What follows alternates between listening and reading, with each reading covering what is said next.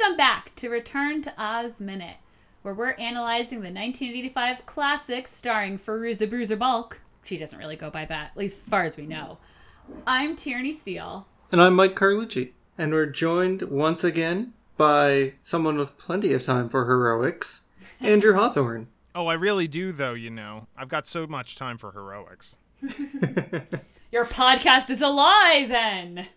Uh, that's true. My my podcast is it's a C3PO quote. No time for heroics, but uh, we we talk mostly about heroics and whether or not things are heroic. So I guess we do. It's all superheroes all the time over there.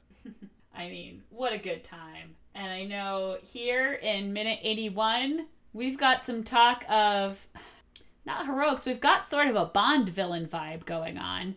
Uh, this is the minute 81, which starts with the a rock face whispering something to the Gnome King, and it ends with Dorothy entering his palace. Um, so yeah, I had mentioned Clash of the Titans yesterday. I obviously mean the original. I do not mean the remake. I yeah, I mean the claymation amazingness that was. And I mean, the Gnome King looks like he would fit into that movie so easily. And this effect is great too. To, to this blend of live action actor with uh, stop motion effect uh, really works mm-hmm. in this scene. Yeah, it, it's so good. And then I do like because I'm looking at the Gnome King talking to one of the rock faces. I think is really interesting because we had seen we had seen both, but we hadn't seen an interaction of them. If that makes sense.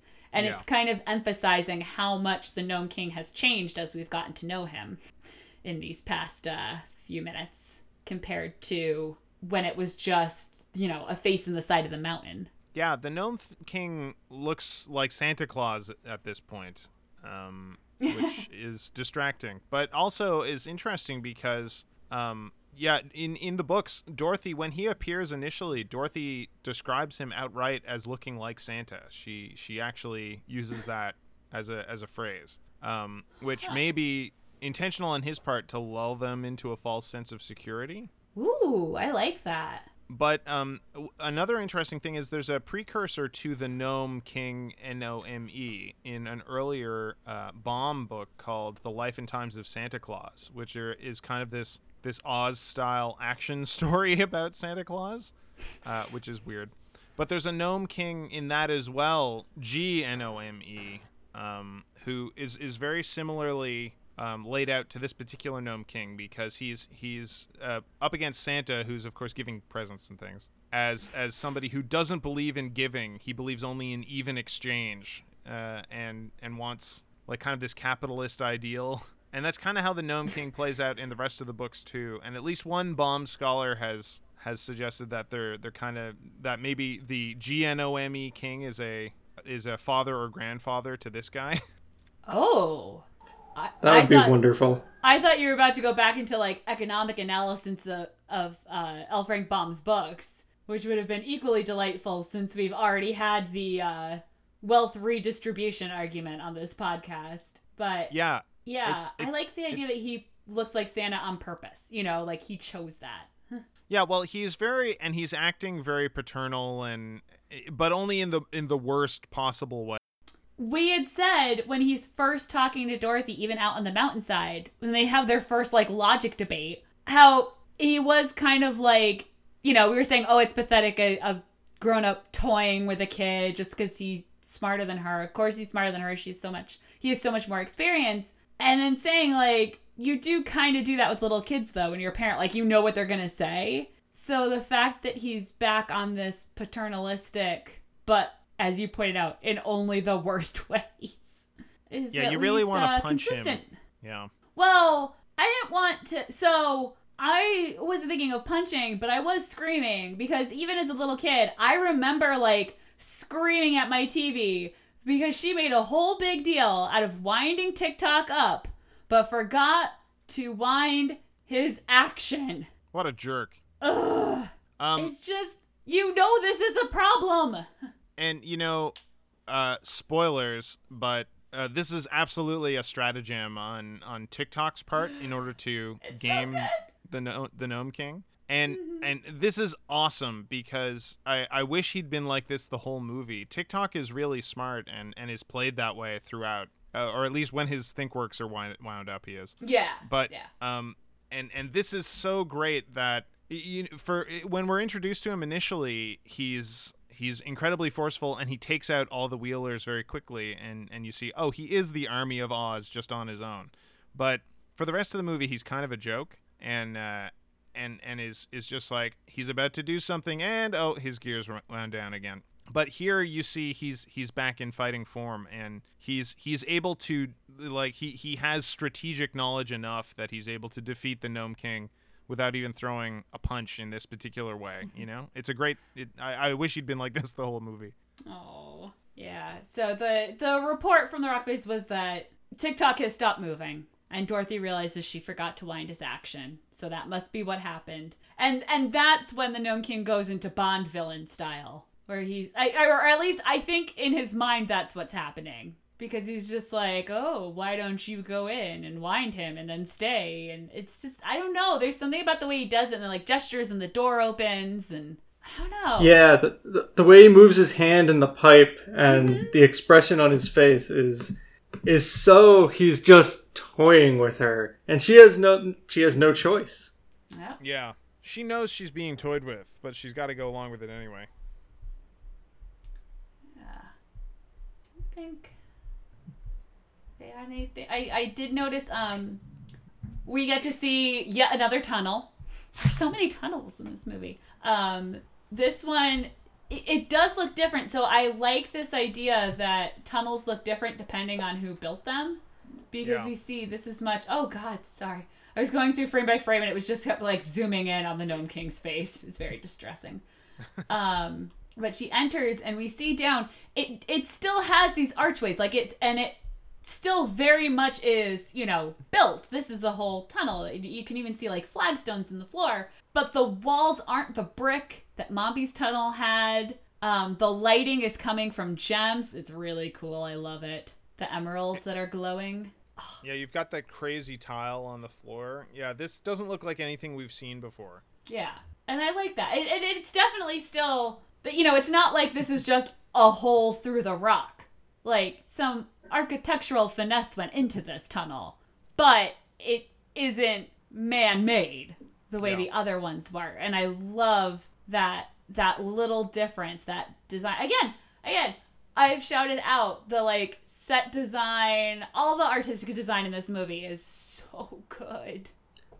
Yeah, it, it's kind of like uh, like at the start of The Hobbit, Bilbo describes you know, that the Hobbit hole isn't just isn't you know it, it's not just a mound of dirt that's been turned into a, a a home. Like it's a Hobbit hole, and it's you know it's its own type of structure digging through dirt. Like this tunnel is yeah sure it looks like it's a constructed tunnel made by you know by by tunneling experts, but it looks nothing like like the other one uh, you know it except that you can tell it's there on purpose Yeah. it's everything about it is is different walls are the natural stone. I'm not getting over these emerald lights. I freaking love that. Um, what's the on the left before she hits the emerald area? Is that supposed to be quartz that's glowing? The like pink clear? Maybe it's pink tourmaline. You know, we've said before we probably should have found a geologist who would come and talk to us about this movie, and this is another thing. We'll go with that. You could have been like, uh, "So, doctor, uh, how many rocks do talk to you when you uh, when you're having a conversation there?" Well, no, we, or we were saying because he's like, "Oh, the gnomes made all these for me," and we're like, "No, they didn't. That's not how. That's not how that's made." I remember, you know, basic science. well on earth Oh God, this again. Maybe maybe the gnomes are making all of this with science. Yeah they're they're carefully using uh, gases and weights and uh, you know thermal Gnome pressure to, science, to yeah. create yeah just wait till the gnomish flying machines like, I've already seen some poorly built flying uh, vehicles in Oz, and I loved them, so it's okay.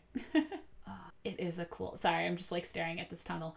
Um, I find it weird how few notes I have for this minute, given that it was so huge to me as a kid. Like, oh my god, TikTok has stopped guessing. Oh my god, she's got to go in there. Oh my god, she's going. But it's a game changing moment, yeah. yeah, but there really isn't like other than just recounting that. It's like, yeah, the Gnome King still looks great, still getting my thumbs up. But Well, you know wh- what's You going know. on here with these minutes. Th- there's a lot of silence in these minutes because there's a lot of tension that's happening because we're waiting for people hmm. off screen to do things, and and it's mostly just Dorothy and the Gnome King kind of appraising each other. So hmm. you know that doesn't make for great podcasting, but it, it makes for a great cinema when you're watching the minute and they're they're just ramping up this like who is going to make the first move here. Yeah, I always loved that we don't really have a good sense of how time is passing as people are making their guesses because we get those rumble. You know, you have the they each have three guesses, so you get the two rumbles and then the crash for the third one. Um, and I always liked the way that that kept building up over and over again. Yeah. Like it's very ominous when that happens. Um, and So interestingly, oh, no, go ahead. interestingly, uh, after all the all the praise we've given the design of the tunnel and uh, you know the lights and like this exquisite journey Dorothy gets to go to go on. Uh, in the script, what she sees beyond the door in the darkness, a flight of steps leading down, down. These steps do go downwards, perhaps. Maybe they're straight. I don't know. Barely though. Just But a I little wouldn't bit. say they go down down. Yeah. It's a very technical term we're using. Yeah.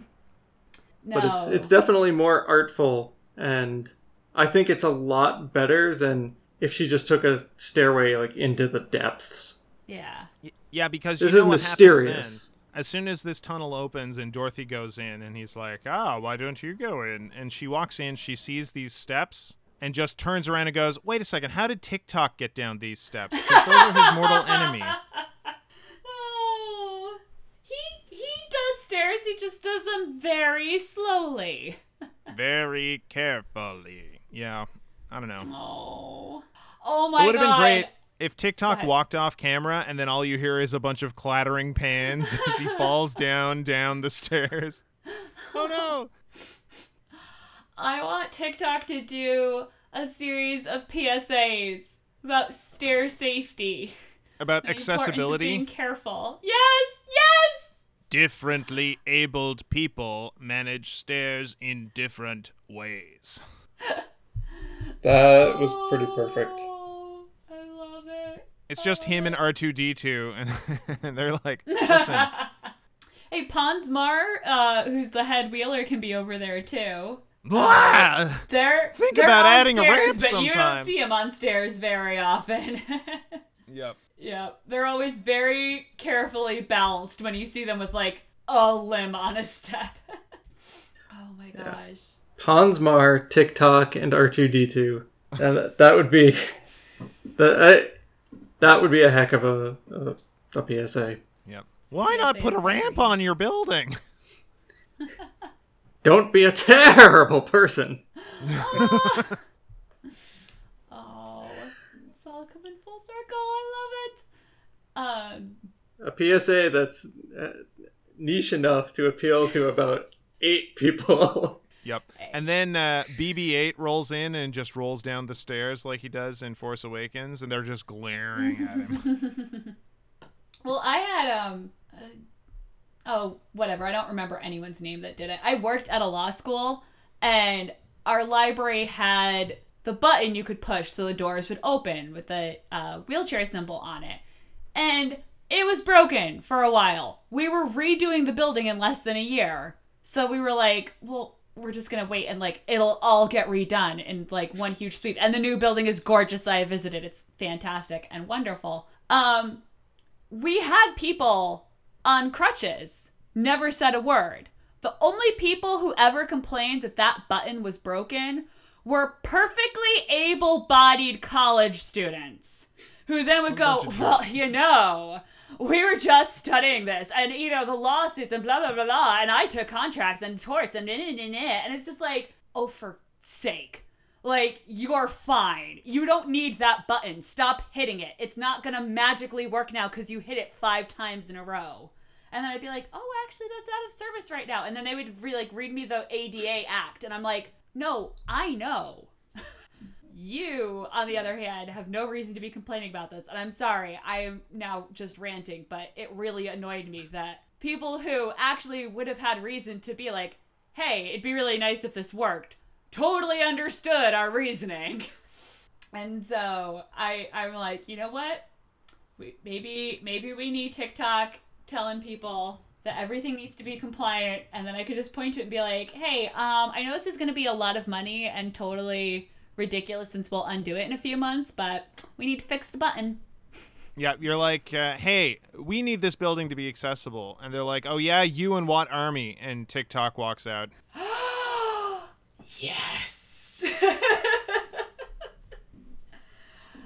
oh my god, that'd be perfect. I've always wished that Return to Oz were much, much more popular than it is. so there could be things like a great meme would be you and what army, and you know, then shot of TikTok, or people randomly just point going up to things and saying Oz and having that show up on YouTube. Like Ozing could definitely be a thing that people did. I mean, that that's my life. I I, I do. Do other people not do that? I we didn't have a name for it though. Ozing. Ozing. It's gonna be sweeping the sweeping the world soon.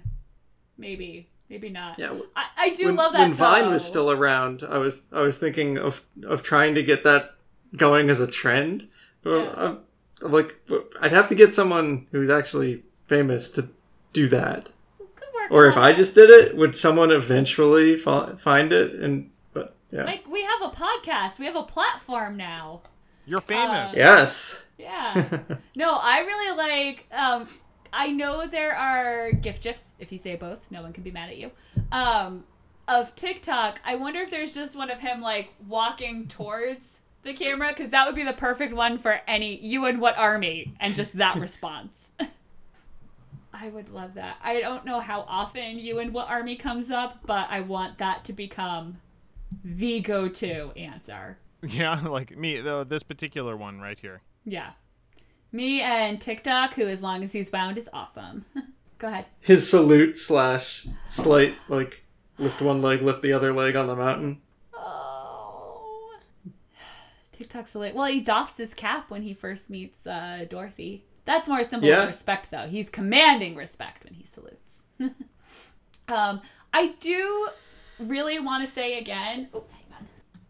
Um, I do want to say again when you read, at least in the graphic novel of Ozma of Oz that I keep referencing, I I'm sure it's in the books. I'm just not sure how it reads on the page. The jokes about the actual army of Oz, which is not just TikTok, are really good. If you have like ever seen God any war movie ever, they're hysterical because it's the like everyone is an officer and there's only like one guy that they're commanding around and they they're just so hapless. It is really funny. I would not trade the TikTok we have for that. Obviously, this is one of the best characters. And Andrew, you said he was like your gateway to this whole Oz world, kind of that you followed through Oh with him. man. Yeah, And he's this but- this TikTok is really close to the original drawing too. Like like it's just a really masterful effect in in the age where physical effects were at their best, you know? Mm-hmm. Yeah. But I was I, the the original jokes are good. They're just very different than what we get here. uh, yeah. Anyone else got anything? I got all my notes out. No, yeah, that's that's it. That that yeah. It was always going to be a shorter minute because, as you said, it's it's a bridge minute, going from one thing to the other. Um, but there is definitely more to discuss tomorrow. If everyone will reconvene, we will talk then. Let's do it. And finish the week. All right. You want to lead us off this time, Mike? Weog. Tiog. Peog. Peog. Peog.